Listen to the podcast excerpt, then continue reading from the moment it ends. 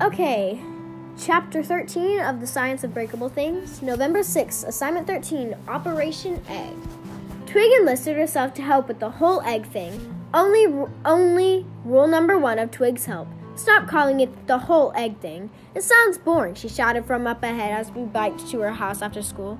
It is boring, I said. It's for school. Not if I'm helping. From now on, we will hereby refer it as Operation Egg. Fine, Operation Egg it is. This kind of had a ring to it, even if it was a little kiddish. Operation Egg made this feel important. It was important. Mr. Neely had practically burst with joy when I told him I'd chosen the egg competition for my Wonderings project, and he allowed Twig to work on it too, as long as we investigated different questions. Twig gladly abandoned her original question, something with food coloring and placebo effects. It was boring, she said, because Twig doesn't care for long term projects. She likes jumping to the next thing.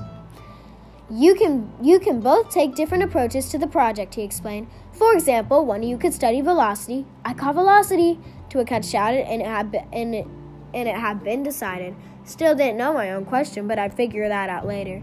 Hey Natalie, Twig said as we pedaled down the long road that led to her house. Check out my velocity. And then she pumped her fist in the air and her bike teetered for a moment before she leaned forward and pedaled faster, leaving me behind.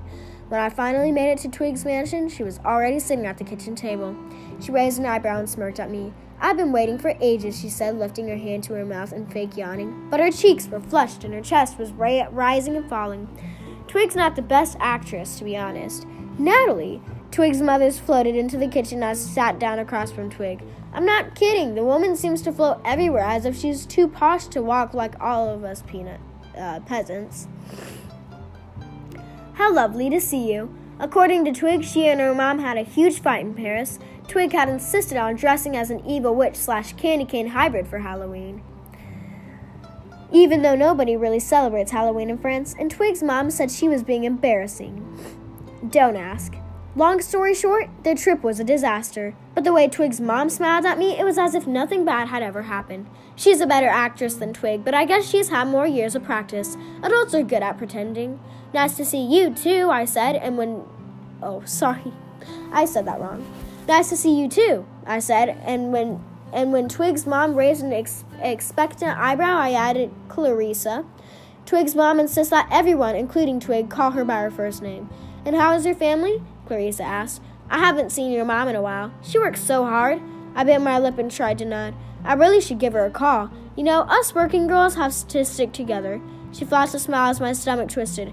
Mom, Twig said, sh- shooting Clarissa a what are you even saying look. At school, Twig's always crawling around under desks. Pretending to be a secret agent or spy or something weird like that, but when her mother's around, Twig turns into one of those embarrassed sitcom, sitcom type 12 year olds. When her mother's around, Twig becomes almost normal, and I'm not sure how to feel about that. Okay, okay. Clarissa cleared her throat, faked a smile, and gave a high pitched, glittery laugh. I have to run to my office anyway.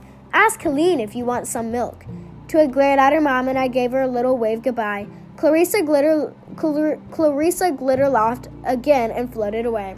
When we were alone, Twig frowned. Sorry about her, she said. If I were Twig, I wouldn't apologize for Clarissa because at least she was walking around and talking and living. But I kept my mouth shut. Twig knew Mom wasn't working anymore, but that was all she knew. The topic was one of those no go zones. So, anyway, Operation Egg, she said in a serious business voice. What's the plan?